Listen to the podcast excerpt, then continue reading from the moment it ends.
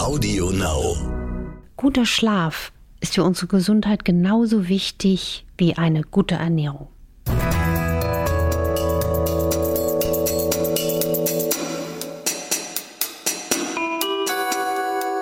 Dr. Anne Fleck, Gesundheit und Ernährung mit Brigitte Leben.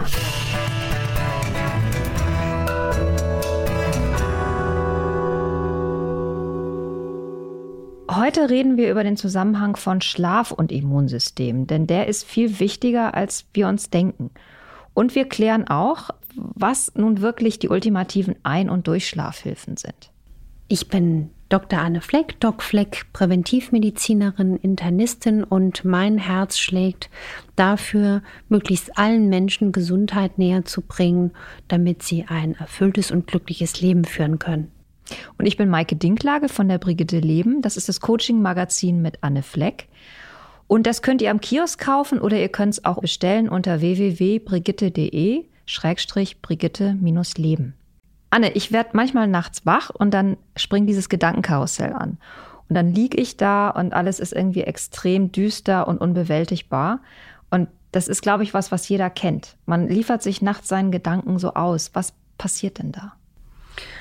Interessant wäre auch zu fragen, wann wird man nachts wach? Ne? Die Chinesen haben ja so eine wunderbare Organuhr, die ich als Arzt, der auch äh, TCM in der Praxis macht, ähm, kennt. Wenn man nachts zwischen zwei und drei Uhr wach wird, ist das auch manchmal ein Alarmsignal, dass die Leber sehr hart schuften muss. Das immer nur so am Rande.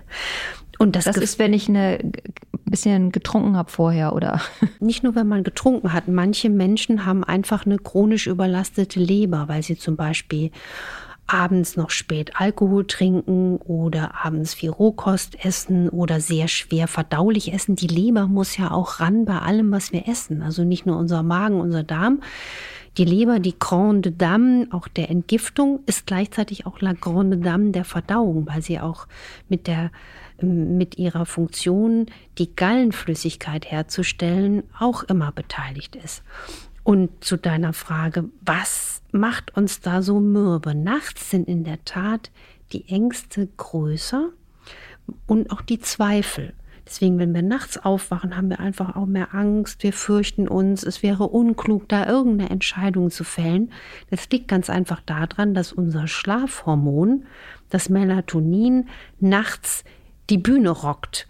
Und das Melatonin ist eigentlich erst abgebaut morgens zwischen 10 und 11, wenn dann gleichzeitig auch das Cortisol ab früh morgens um 6 anfängt ähm, aufzutauchen. Das Cortisol ist dieses Hormon, was uns für den Alltag vorbereitet. Es geht los, wir gehen jetzt raus, das Leben wartet, die Aufgaben stehen an.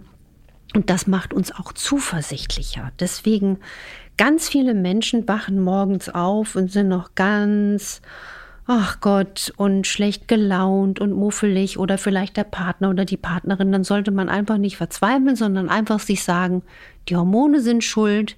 Es liegt einfach daran, dass wir noch zu viel Melatonin im Blut haben. Und das lässt uns auch grüblerisch werden und nachts die Gedanken kreisen. Also ist im Prinzip unsere beste Zeit ab 11 Uhr vormittags, weil wir dann das Melatonin richtig abgebaut haben und äh, optimistisch sind. Das lehrt uns sogar die Lehre der Chronorhythmik, dass zwischen 10 und auch gegen 11 Uhr der Mensch eigentlich eine ganz große Leistungskraft hat und das auch ein guter Termin ist, so für wichtige ja, Entscheidungen oder Vorsätze oder Runden, äh, Aufgaben, die da anstehen. 11 Uhr ist ein richtiges Leistungshoch im Körper und man ist quasi in seiner Bestform.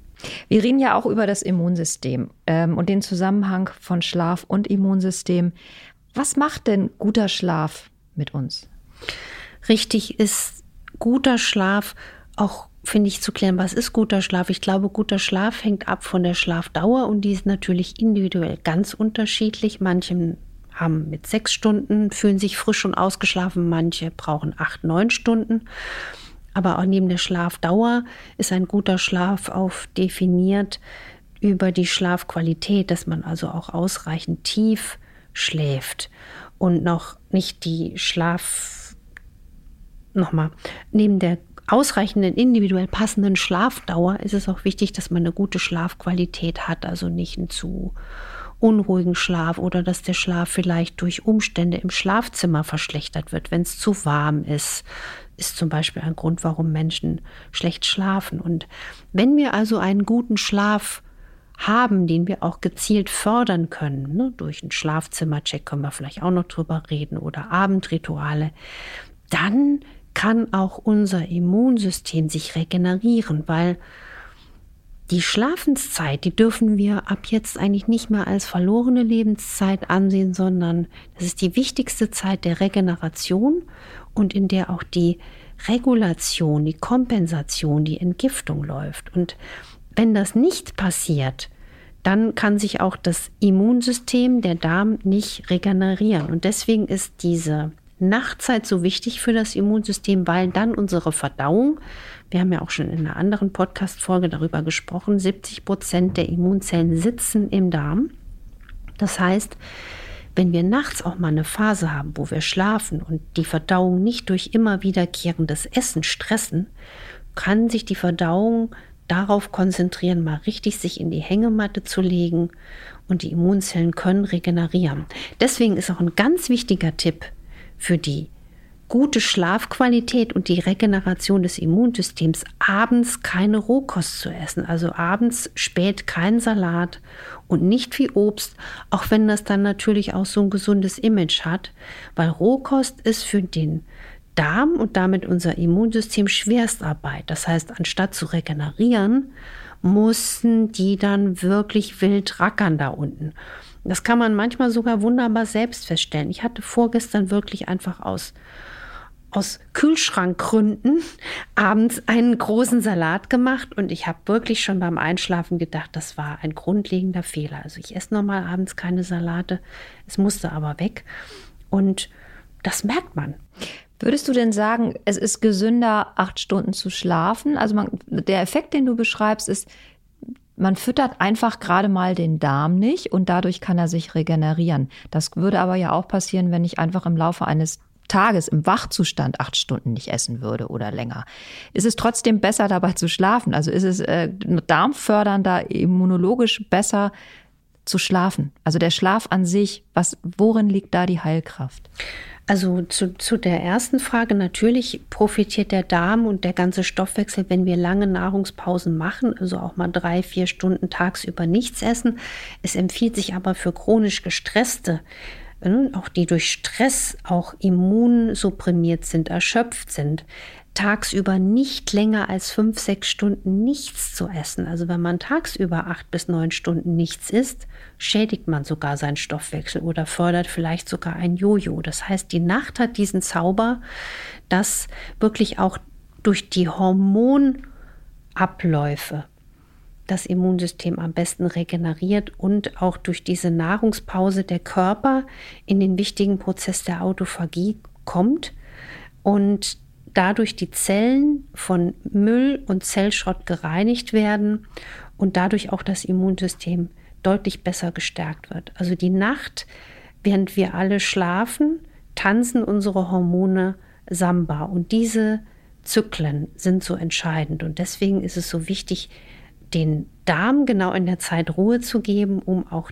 die Kraft des Körpers nicht abzulenken. Wenn wir nachts quasi die ganze Durchblutung in den Darm lenken, weil da einfach viel gerackert werden muss. Dann fehlt dieses energisch energische Kraftpotenzial. Das fehlt der Leber zum Entgiften, das empfiehlt dem Darm zu, äh, die Immunzellen zu stärken und die Hormone können nicht optimal ähm, ihre Abläufe in Schwingung bringen. Und das ist einfach das Geheimnis. Deswegen abends eher eine leicht verdauliche, schöne Mahlzeit, zum Beispiel eine warme Gemüsesuppe oder ein, ein leichtes Gericht mit Fisch und gedünstetem Gemüse und ein paar Nüsse vielleicht noch. Das fördert auch einen gesunden Schlaf und macht nicht diese riesen, riesen Attacke für den Darm. Ich habe mal gehört, dass man, wenn man wenig schläft, tatsächlich auch leichter zunimmt.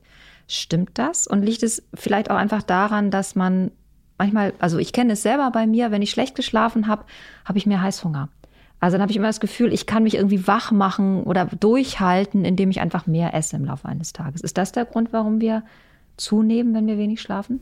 Absolut. Ich habe mich ja auch für ein neues Buch sehr intensiv mit dem Schlaf beschäftigt. Und es ist in der Tat so, wenn man zu wenig lange schläft, also individuell passend zu wenig schläft und wenn die Schlafqualität schlecht ist, dann fördert man sogar eine Insulinresistenz. Also dass man auch langfristig die Gefahr hat, Diabetes zu entwickeln. Und Heißhunger ist ein kleines Signal, dass man dahin schippern könnte, dass man einfach die normale Stoffwechselbalance nicht optimal läuft. Und es gibt interessante Arbeiten mit jungen, gesunden Studenten, die sportlich waren, die man also auch aus ihrem gesunden Rhythmus geholt hat. Und es hat sich gezeigt, wenn man also auch äh, unzureichend schläft, dass wirklich die Stoffwechselparameter bereits schon nach wenigen Wochen sich dramatisch verschlechtert haben. Also das ist einmal eine ganz wichtige Botschaft. Und auch eine Botschaft ist, wenn man jetzt so sagen würde, was ist denn ganz wichtig für einen gesunden Schlaf? Man sollte wissen, ist man eine Eule oder eine Lerche? Es gibt ja diese Eulen, ne, die also nachts eher nochmal aktiv sein können bis nach Mitternacht und die Lerchen, die einfach früh morgens schon aktiv sind. Und oft ist es so, vielleicht auch in Familien, der eine Partner ist eine Eule, die Partnerin ist eine Lerche. Man sollte einfach versuchen, auf seinen Biorhythmus zu achten, denn wenn man dann aus Liebe zu den anderen immer wieder gegen seinen eigenen Rhythmus verstößt, also wenn zum Beispiel die Lerche dann immer wieder extrem lange aufbleibt, dann hat man einen Social Jetlag. Und das ist eigentlich auch bei ganz vielen Menschen so in unserer Gesellschaft, dass die Eulen oft benachteiligt sind, weil wir eher eine Lerchengesellschaft sind. Man geht früh morgens ins Büro und die Eule, die eigentlich sagt, ich bin erst so ab 11 Uhr, 12 Uhr so richtig wach, hat oft einen Nachteil. Ich glaube, dass zum Beispiel in diesem, in diesem Zeitfenster, wo wir jetzt gerade stecken, die Diskussion um Homeoffice vielleicht auch einen Vorteil bergen kann, dass die Menschen und auch die Unternehmen mehr den Biorhythmus der Menschen berücksichtigen können. Also dass man auch dann sagt, ähm, ich kann einfach ein bisschen meine Arbeit auch anders einteilen. Gibt es da Statistiken? Also weiß man, ob es mehr Eulen oder mehr Lerchen gibt? Es gibt mehr, mehr Lerchen. Mehr Lerchen. Deswegen geben die auch den Ton an. Ja, genau. Genau, aber das ist ganz wichtig, dass man wirklich versucht, einen konstanten Schlafrhythmus zu halten und am besten auch am Wochenende. Also, dass man dann nicht nochmal sagt, ich kompensiere jetzt ganz viel und schlafe lange am Wochenende aus. Man sagt eher, wenn man Schlafprobleme hat, dass man mal für eine gewisse Zeit wirklich fest definierte Schlafenszeiten hat. Und das hilft enorm, besser einzuschlafen, schneller einzuschlafen und auch morgens erholt aufzuwachen. Was würdest du sagen, wie muss denn die Temperatur im Schlafzimmer sein, damit man gut schläft? Und überhaupt, wie muss ein Schlafzimmer gestaltet sein, damit wir tief und erholsam schlafen können? Genau, ich würde eigentlich allen, die uns zuhören, empfehlen, mal so einen liebevollen Schlafzimmercheck zu machen, wie ich das auch gerne beschreibe. Einfach mal gucken, wie sieht es denn da aus. Ne? In manchen Schlafzimmern sind die Bügelbretter, die Umzugskisten, das Kinderspielzeug, es stapelt sich und die Wäscheberge. Also lässt dieser Raum, egal wie groß er ist, auch Ruhe zu, Sinnlichkeit, reduziert, sind da knallenschreiende Farben, rot und pink na, nichts gegen Rot und Pink, aber oder hat man da eher was Weißes, was Graues, was freundliches Grün, was Beruhigendes? Also das würde ich jedem empfehlen, mal zu gucken, wie sieht es da aus. Und man weiß, dass die optimale Schlafzimmertemperatur so um die 18 Grad liegt, manchen noch ein bisschen kühler. Ich persönlich mag es nicht, wenn es zu kalt ist, aber man sagt, dass ein kühleres Schlafzimmer auch die Einschlafzeit verkürzt. Deswegen sagt man ja auch, dass ein kühles Kopfkissen das Einschlafen erleichtert und warme Füße. Was ist denn mit dem Handy am Bett? Gerade wenn ich keinen Wecker habe und mir das Handy als Wecker dient, soll ich das lieber dann lassen oder ähm, siehst du da, oder ist das, na, man denkt dann gleich wieder an Elektrosmog und das ist ja irgendwie auch sowas halb esoterisches, wo man nie richtig weiß, was man davon halten soll. Was, was sagst du dazu? Also die moderne Schlafforschung, ich bin ja auch ein Freund immer von moderner Wissenschaft, äh, da gibt es ja auch einige interessante Publikationen, die empfehlen in der Tat, dass man das Schlafzimmer, ich sage es jetzt mal nicht, zu einem Wüstentechnikraum ähm, umwandelt. Also wer jetzt nicht auf einen Fernseher im Schlafzimmer verzichten will, der sollte sich einfach bewusst sein, dass das blaue Licht des Fernsehers den Schlafdruck reduziert. Der Schlafdruck, was ist das? Der baut sich auf, wenn wir morgens aufstehen. Und der Körper misst wie ein Seismograph über einen Botenstoff Adenosin, was wir machen, ob wir uns viel bewegen, ob wir viel sitzen, ob wir uns viel ausgepowert haben, geistig wie körperlich, und das steigert den Schlafdruck. Und blaues Licht, ob das jetzt vom Handy ist oder vom Laptop ist oder auch vom Fernseher, der macht uns wieder wach, der bremst die Melatoninbildung aus. Und ich habe wirklich Patienten und ich finde ja immer, der Patient hat immer recht, die mir glaubhaft erzählt haben, seitdem sie zum Beispiel nachts das WLAN mit einem Schalter mal auf ausstellen. Muss man natürlich gucken, wenn man einem Mietshaus wohnt, dann hat man dann so viele WLANs um sich rum, Currywurst 66, Pusteblume 17, was da alles für WLANs sind. Also, dass man jetzt nicht in die Hysterie fällt, aber dass man einfach mal guckt, nicht zu viel Elektrik am Bett. Und das sagen wirklich auch Schlafmediziner, dass es besser ist, sich einen altmodischen Wecker äh, ans Bett zu stellen und das Handy mal auszuschalten. Lass uns noch mal konkret über das Einschlafen reden, weil das ist ja für viele Menschen eine richtige Hürde. Man liegt dann da und wartet und wird dann, ist dann genervt von sich selber, weil man es irgendwie wieder nicht hinkriegt, einzuschlafen. Ähm, klar kann ich erstmal die Umstände im Schlafzimmer so verändern, dass sie förderlich sind. Aber kann ich auch noch über meine Ernährung was machen? Beziehungsweise was ist mit sowas wie, äh, ich gehe abends um 21 Uhr noch eine Runde joggen? Machen oder nicht? Das sind ganz wichtige Aspekte. Also erstens mal bin ich aus meiner Praxiserfahrung wirklich überzeugt und sehe, dass viele Menschen äh, denken, sie haben eine Einschlafstörung, aber eigentlich haben sie nur ihre innere Uhr zurückgedreht, weil sie zum Beispiel sehr viel mit blauem Licht arbeiten. Also das kann ich sogar bei mir selber feststellen. Wenn ich abends um 10, um 11 noch am Computer arbeite, was häufig vorkommt, dann stelle ich nach moderner Wissenschaft meine Uhr zurück. Das heißt, der Körper denkt, es ist 8 Uhr durch den Einfluss des blauen Lichts. Deswegen habe ich zum Beispiel bei meinem Rechner und auch bei meinem Telefon, bei meinem Mobilfon dieses gelbstichige Licht eingestellt, also den Screen, den Bildschirm auf gelber programmiert, weil dann auch mein natürlicher Rhythmus wiederhergestellt ist. Das ist ganz wichtig. Das haben viele Menschen und sie denken, sie können schlecht einschlafen. Dann ein wichtiger Tipp, Abendrituale. Also abends keine Rohkost essen, stattdessen was leicht verdauliches, eine warme, zum Beispiel Gemüsesuppe, vielleicht auch was mit Eiweiß, ein Stückchen Fisch oder ein Stückchen Geflügel oder auch ein, ein bisschen Ei, weil Ei Weiß hilft auch beim Einschlafen genauso wie eine Handvoll Nüsse, Samen, Mandeln, auch als Eiweißbausteine das Tryptophan liefern, die Aminosäure, die wir zur Bildung des Schlafhormons, des Melatonins und des Glückshormons brauchen. Und dann ist ganz wichtig, Sport oder ich rede auch lieber von Bewegung, ist einfach auch ein Wachmacher. Das heißt, wenn man joggt, sollte man das machen und wirklich gerne machen, aber wirklich in einem Abstand von drei Stunden zum Schlafen gehen. Ich hatte auch mal einen Patienten, es war ganz niedlich, der hat dann immer abends um 9 Uhr noch eine Joggingrunde um den Block eingelegt und sich dann über schlechten Schlaf beklagt weil er einfach nochmal alles hochgefahren hat. Deswegen, es gibt auch aus der Chronorhythmik gute Zeiten, wo man richtig den Körper besser auspowert und dann abends als Bewegungseinheit wäre dann eher sowas wie Yoga, wenn man noch mal abends später was macht. Aber ansonsten einfach Planung, drei Stunden vorm zu Bett gehen, nicht noch mal den Körper mit Sport hochfahren. Darf man dann die guten Sachen, die du genannt hast, noch essen? Soll man die unmittelbar vom Schlafengehen essen oder auch drei Stunden Zeit vergehen lassen? Also auch da gibt es klare Daten aus der Wissenschaft, dass man empfiehlt, die Mahlzeiten auch zwei bis drei Stunden vor dem Zubettgehen ein, einzunehmen. Und Letzte Frage, Anne, zu diesem Thema.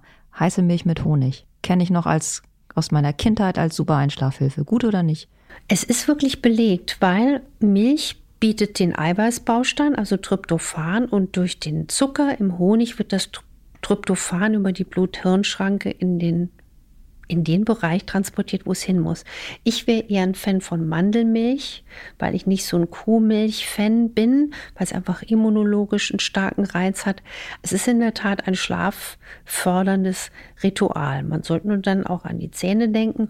Und was ich auch schön als Schlafhilfe empfinde, ist ein Entspannungsbad, zum Beispiel mit Passionsblume oder auch mit Teemischungen, die man sich selber in der Apotheke mischen lassen kann, zu gleichen Anteilen. Baldrian, Hopfen, Melisse und Passionsblume.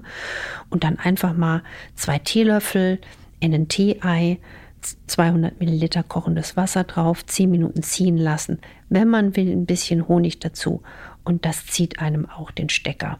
Genauso wie auch mein, auch mein letzter Tipp ist ein Kneipscher Wadenguss, also ein Wadenguss der Knie nach Sebastian Kneip. Mein Urgroßvater hat, äh, war mit, damals mit Sebastian Kneip befreundet, äh, nee, Ururgroßvater und hat sogar in meiner Heimat äh, mit den ersten Kneipverein gegründet. Ich bin großer Fan dieser, dieser Medizin und der Kneipsche Badenguss hilft wunderbar, wenn man so ein Gedankenkarussell hat. Also das heißt, man geht zum Beispiel in die Dusche mit einem eiskalten Wasserstrahl von rechten Bein, Fußaußenkante über das Schienbein, über das rechte Knie, über das linke Knie, dann am Schienbein links zurück. Das macht man so fünf bis zehnmal. Vorderseite der Beine, Rückseite der Beine. Einfach trocken tupfen mit einem Handtuch. Schöne, warme, am besten selbstgestrickte Wollsocken an. Und dann verspreche ich dir und allen da draußen, ist oben der Hirnskasten mal ausgeschaltet, weil die ganze Blutzirkulation in die Beine sackt. Dann ist oben das Karussell mal gestoppt. Was ich mir wünschen würde. Anne, dann kommen wir jetzt zum Ende der Folge wieder zu unserer Rubrik. Was würdest du dir wünschen für alle, die uns gerade zuhören? Ich würde mir wünschen, dass das Thema Schlaf Beachtung findet. Genauso wie ich vor vielen Jahren immer gesagt habe, Ernährung ist wichtig. Mit Ernährung kann man sehr viel positiv beeinflussen. Genauso gehört der Schlaf jetzt auch mal in den Fokus. Ich hoffe, euch hat es Spaß gemacht, uns zuzuhören. Ähm, uns hat es Spaß gemacht, zu podcasten für euch und mit euch. Mit euch heißt, wir sind auch darauf aus, dass ihr uns eure Fragen schickt. Auf die sind wir nämlich sehr gespannt. Ähm, das könnt ihr gerne tun bei infoline.brigitte.de. Da könnt ihr hinschreiben. Ähm, und ihr könnt uns natürlich auf Audio Now hören und auf allen anderen Plattformen. Schreibt uns gerne eine Bewertung auf iTunes dazu. Nächstes Mal ähm, greifen wir genau eure Fragen auf. Die nächste Folge wird eine Frage- und Antwort-Folge äh, sein. Also wenn euch was unter den Nägeln brennt, her damit. Ich freue mich schon sehr auf die Fragen und dann hoffe ich, dass wir hier ein schönes Feuerwerk mit euch gemeinsam haben an Fragen, an Ideen und Gedanken und bleibt gesund, macht was draus und wir freuen uns sehr, wenn ihr uns mit fünf Sternchen bewertet. Tschüss. Tschüss.